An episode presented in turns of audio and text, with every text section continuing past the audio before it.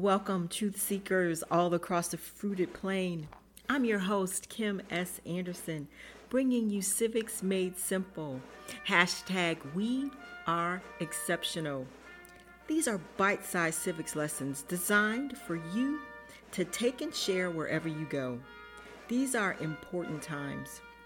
Times that American citizens like you and me need to know how our rights came to be and the responsibilities that go along with them. Welcome back. How are you?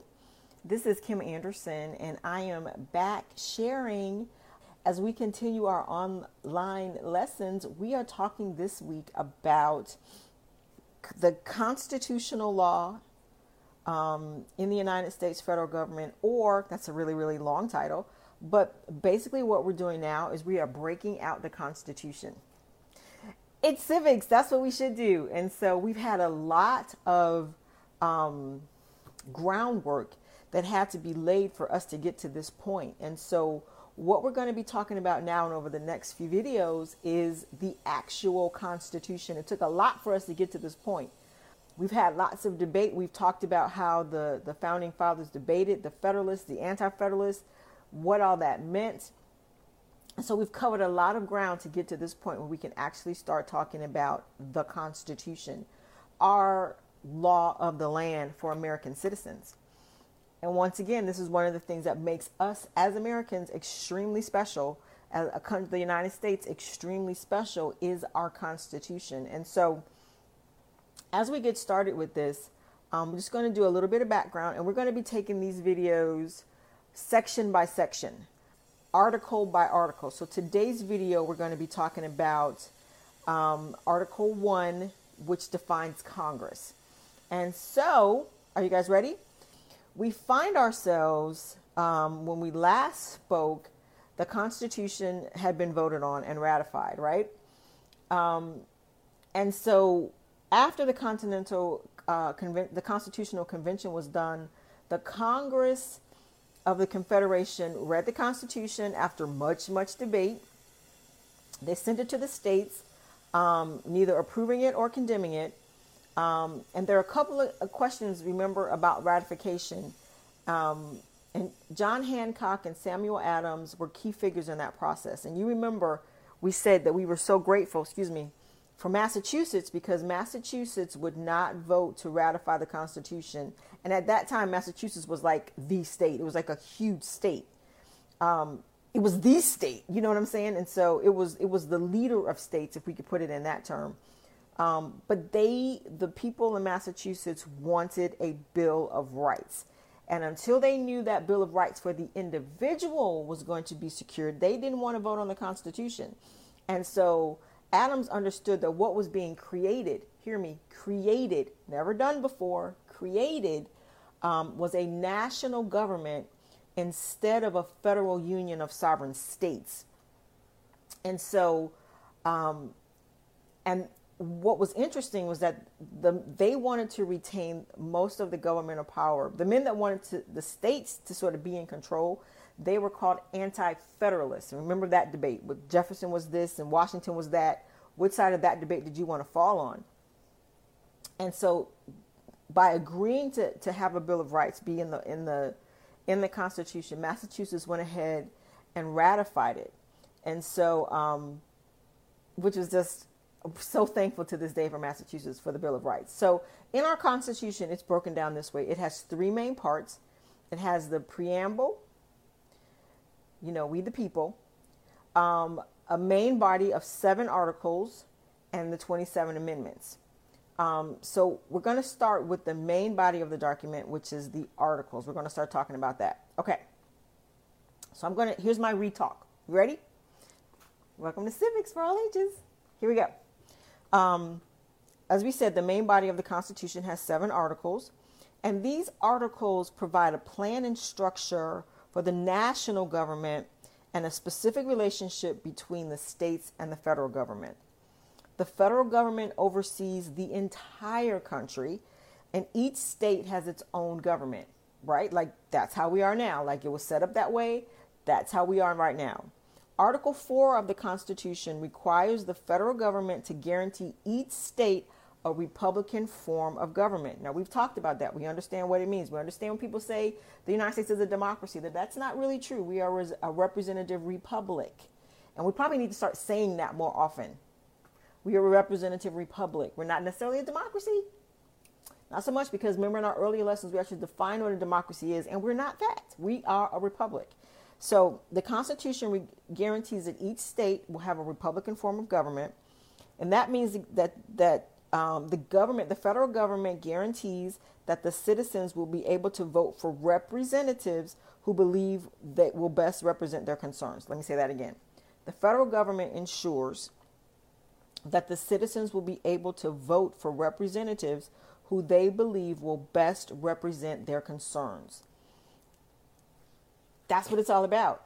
So much of the debate that we're having right now is who should be able to vote. Citizens, citizens. Citizens. Okay. The writers. That's my extemporaneous thoughts for today. Okay. I'm gonna I'm gonna stick to the script. Do my best. I'm telling you what. Okay. Um, the writers of the Constitution wanted to emphasize the importance of the individual. You know, it's such a key thing that they needed to cover. They needed to cover the whole land of the United States, and so they had to go uh, macro and micro. They had to do what was best for the country and protect the, the rights of the individual. And so, therefore, the body of the Constitution establishes the legislative or the lawmaking function of the new government. Um, and one of the major problems of the Articles of Confederation was corrected, and a three part form of government was established. This division permitted the writers to set up a system of checks and balances. We should have heard this all our lives and, gr- and grant shared power to each division or branch so that one branch can check the other. So we have um, the legislative, which is Congress. We have the judicial, which is, which are which is our legal system, and we have the executive branch, which is the president. So each group has checks and balances over the other. The president just can't do everything he wants to do willy nilly. Neither can Congress. Neither can the judiciary they all have to have a balance. No one can be great, no one branch can be greater than another branch, but each should be operating in their constitutional functions. So, last time I asked you guys to grab a copy of a, of a constitution and start reading and read Article 1. So, we're going to break these down into sections and sort of summarize what the sections of each article, what the, what the sections of Article 1 are, since we're starting today. Okay? So the first section of Article 1 that we're talking about um, encompass Articles 1 through 3. I can get it out today. I can talk. Articles, Article 1, sections 1 to 3. Okay, so basically what this does, this, this section, these sections of Article 1 establish how Congress is set up. And it's based on two houses. So we have um, Congress is, we have Congress is a single body made up of two houses. We have the Senate and we have the House of Representatives. Um, the House of Representatives, their members are chosen every two years. Um, and the other house is the Senate. Their members are chosen every six years, but in a rotating fashion. So, like, at no point will all the um, at no point will all of the Senate be up for reelection it's a third, a third, a third. So every two years, a third of the Senate is up for um, reelection. Every two years, a, um, a third of the Senate is up for reelection. So not all at once, a third. Now, initially, the Senate was chosen by the state legislatures, which is a very interesting thing. And in 1913, that process was reversed, letting the people direct. Let, okay, I can talk letting the people directly vote. Whoa, oh, I shouldn't have banged it. Okay, I'm gonna try one more time. In 1913, the way that the Senate was elected was was switched, and in 1913, the people began to directly vote for their U.S. senators. Prior to that, it was done by the state legislatures. So the people that we voted for for our state houses, they decided who was going to be um, the senators, the U.S. senators for that state. And in 1913, it changed, and we, the people, began to vote directly for the senators. Okay? And so, right, and so the other part that I want to make sure we understand is how the House, how the numbers of, of representatives are chosen in the House. And that has to do with the US Census. So, meaning the larger states will have more seats in the House. The smaller states will have less seats in the House. So there are 435 seats in the House. And so obviously the larger states will have more seats. So New York, California, Texas, they're going to have the larger amount of representatives in the House. The Senate, it's only two people per state. So we've got equal representation in the Senate, two people per state. In the House, it's different and it's voted it's voted on sort of by your districts in the state. So California, New York, the most populous states are going to have more people in the House of Representatives. Um, I live in Florida, so we've got a great, you know, we're sort of after Texas, somewhere in there. Um, I'm not sure what state size we are, maybe four or five. So um, the larger states are going to have more people. And it's not necessarily th- sort of that equal representation. That's the House. Um, equal representation is the Senate, population representation is the House. Okay? And that's why the census is important that it be accurate because the number of seats gets divvied up. And so if there's a significant shift of, um, let's say, people moving from California to Texas, then we want those census numbers to be correct because it's going to determine for the next 10 years how many seats does Texas have? How many seats does California have? Does California gain seats or does California lose seats? Does New York gain seats or does New York lose seats?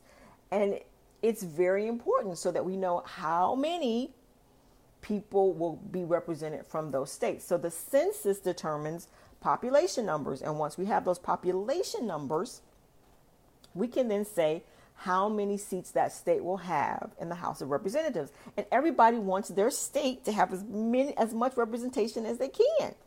Like doesn't that make sense? So you want to make sure that our census is accurate and that it's counting our citizens appropriately, that they're actually counting citizens.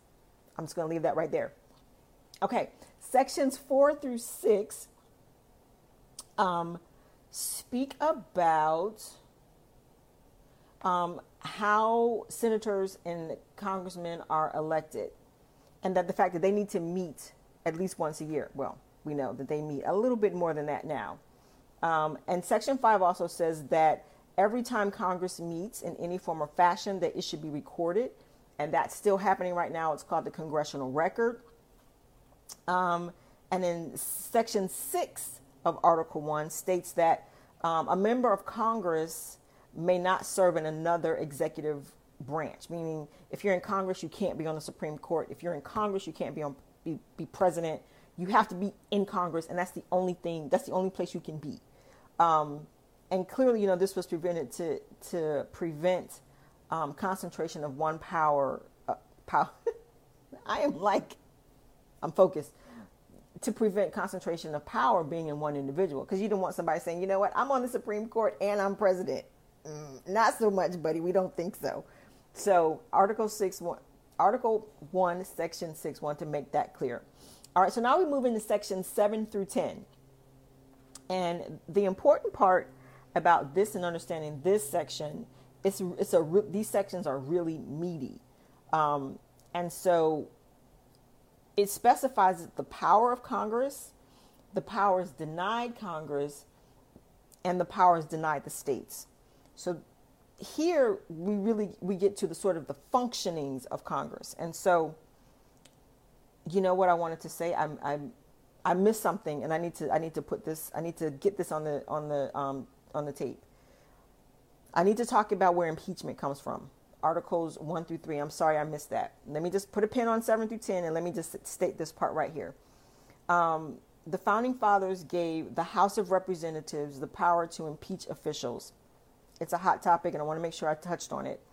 Um, they gave because they understood that people are people and they're human, and sometimes they might break the law. Um, but they gave the House of Representatives the power to impeach, which means the House has the ability to bring the charges. Um, and after the House makes the formal accusation, the Constitution specifies that the Senate must hold the trial. And at, after that point, whether that person is found guilty or not guilty, the Constitution also sets the penalty of conviction um, and the removal from office and what would ha- what would ne- have to take place in order for um, a person that was impeached to be removed from office. Okay, so just wanted to make sure I got that part in. Sorry, I missed over it and I saw impeach, impeach. We talk about impeachment. Okay, so now back to seven through ten. Let me grab some water. Okay, are you guys with me? Here we go. Seven through in section seven declares that the House of Representatives and only the House of Representatives is the place for all revenue bills to start their journey into law. This section also gives direction regarding the president's veto power, as well as the requirement for a two thirds vote of both um, of both houses as a means to override a veto. Section seven is very important to your understanding of how Congress can pass a law. So, guys, if you need some clarity on well, how does it how does the bill become a law and all that stuff? Go back and read section 7, article 1 of the Constitution. Section 8 describes 17 powers Congress is given directly by the language of the Constitution. This section corrects one of the biggest problems of the Articles of Confederation by granting the power to tax, borrow money, coin money, and fix standards of weights and measures. Remember that from before? Like, they had no meat in the Articles of Confederation, and every state could have their own currency, and none of it could swap back and forth. And uh, you know, currency in Virginia was worthless in Delaware, and it's like they couldn't they couldn't do any barter or any trading because they did not have the same currency. Well, the Constitution fixed that, and Section Eight fixed that specifically. And Congress, Congress can regulate commerce between the states. It can control post offices and the roads and the airways, I guess, which the mail travels today. Um, it corrected another problem by granting the power to raise an army and a navy. That part associate, you know, came out of Congress. Um, associated with this power was the authority to take control of each state's militia or national guard, meaning that the, a directive, a federal directive, could come to um, lead a state's militia. A third major problem of the Articles of Confederation was corrected by stating clearly that Congress, not the president, Congress is authorized to act for the general welfare, welfare of the nation and to make laws which shall be necessary and proper for carrying out all the powers vested in the government of the United States. Congress, Congress has a lot a lot of responsibility. And this clause um, is the basis for the presence of what's called implied powers. Now, Section 9 clearly reflects the experience of the colonies with the actions of the British government prior to the Revolution um, and when they resisted the different customs and duties and taxes, as well as the writs of assistance as an abuse of power and tyranny. Um, it established the writ of habeas corpus. You guys have heard that before. A court directed order directing the police to show the court a person is in jail for a proper legal reason. Now, I know you guys have seen TV shows and you know that people are in jail. Like, we can hold him for 48 hours. The writ of habeas corpus, that means you have to show just cause why this person has been arrested you or, or, or is being held. You can't just hold them indefinitely how we see that today is a direct um, reason from what was happening prior to the revolution, where people could be just be picked up and locked up, and we don't know why. You don't understand. They're just gone, and so they had no basis and they had no recourse to get people released from jail or released from custody. But our founders, I'm telling you, when they they got something, they really got it, and they were like, no. Going forward, we are going to have what's called a writ of habeas corpus, which means I'm gonna read it again that it's a court order, meaning it's come it's coming from the judicial branch, but a court order directing the police to show the court a person is in jail for a proper legal reason. Meaning I just can't get mad at you and say lock him up and just hold him, stow away the key because he I didn't like what he did. No. The courts, the, the, the police, our law enforcement officers must show just cause as to why that person is being held. And if they don't have a just cause, after a certain amount of time, they have to release them. Um, and they, they also created, um, let's see. Okay, I'm sorry, I'm just moving forward. I'm just trying to make sure I touch on all the things, all the important things um, as they were written.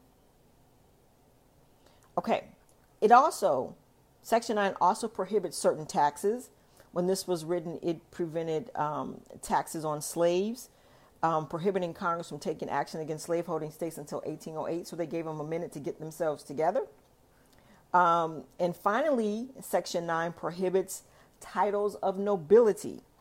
These restrictions, once again, clearly reflect the colonists' experience with Parliament. They did not want that. The U.S. Congress was not designated to be a parliament. Like, I wish I could just sort of shake you and grab you and help you understand how much they did not want to repeat their experiences with the crown and with England and with the British legislature, how they so much did not want us to have to live under that system. I mean, like they were so serious. Like anytime something looked like it could possibly become a monarchy, they were like dead set against it. They did not want it. They did not want parliament. Period. Congress, this was a new thing. They did not want to go back to the old ways and, and have a monarchy develop in the United States. They did not want it. Period. The end. And so finally, in Section 10, it clarifies the relationship between the states and the national government by denying certain powers to the states. This section makes it clear that the states are not sovereign governments that are able to make treaties. The states are from are forbidden for, from taxing foreign imports and exports from that state, and the state may not keep a standing army, but they may have a militia. And as it pertains to us today, each state has a national guard that a governor can use and call on for times of crisis in that state. And so, um, and the National Guard can then be called upon by the federal government. But you don't have the Army of Nebraska fighting the Army of Michigan. We don't have that. But each state has their own National Guard for their own natural crises that might come up or crop up. Um, and that's perfectly within the realm of the Constitution. And so I hope you guys have gotten a lot out of Section 1. I keep getting it mixed up. Article 1, the Congress, and the different sections. So go back and read that and pull out some information, extrapolate some things for yourself about each article um, and each section. We will next time be doing Article 2, and that is on the presidency. Whoo! Which was not created to be the largest branch of government, but it is today. We'll talk about that. Stay tuned, and then we'll move from there to the to the to the judiciary. I can talk today. What is going on? So anyway, guys, get excited. We're going to take these and I want you to share these articles with your family and friends who may not quite be aware of all the wonderful things that go into the citizenry of being an American. We hope you've enjoyed this episode of Civics Made Simple. This is your host, Kim S. Anderson, inviting you to visit our site, kimsanderson.me.me, for the latest and most up to date information on our podcast and our store. Follow us at hashtag We Are Exceptional on Instagram and Twitter. God bless, and we'll see you next time.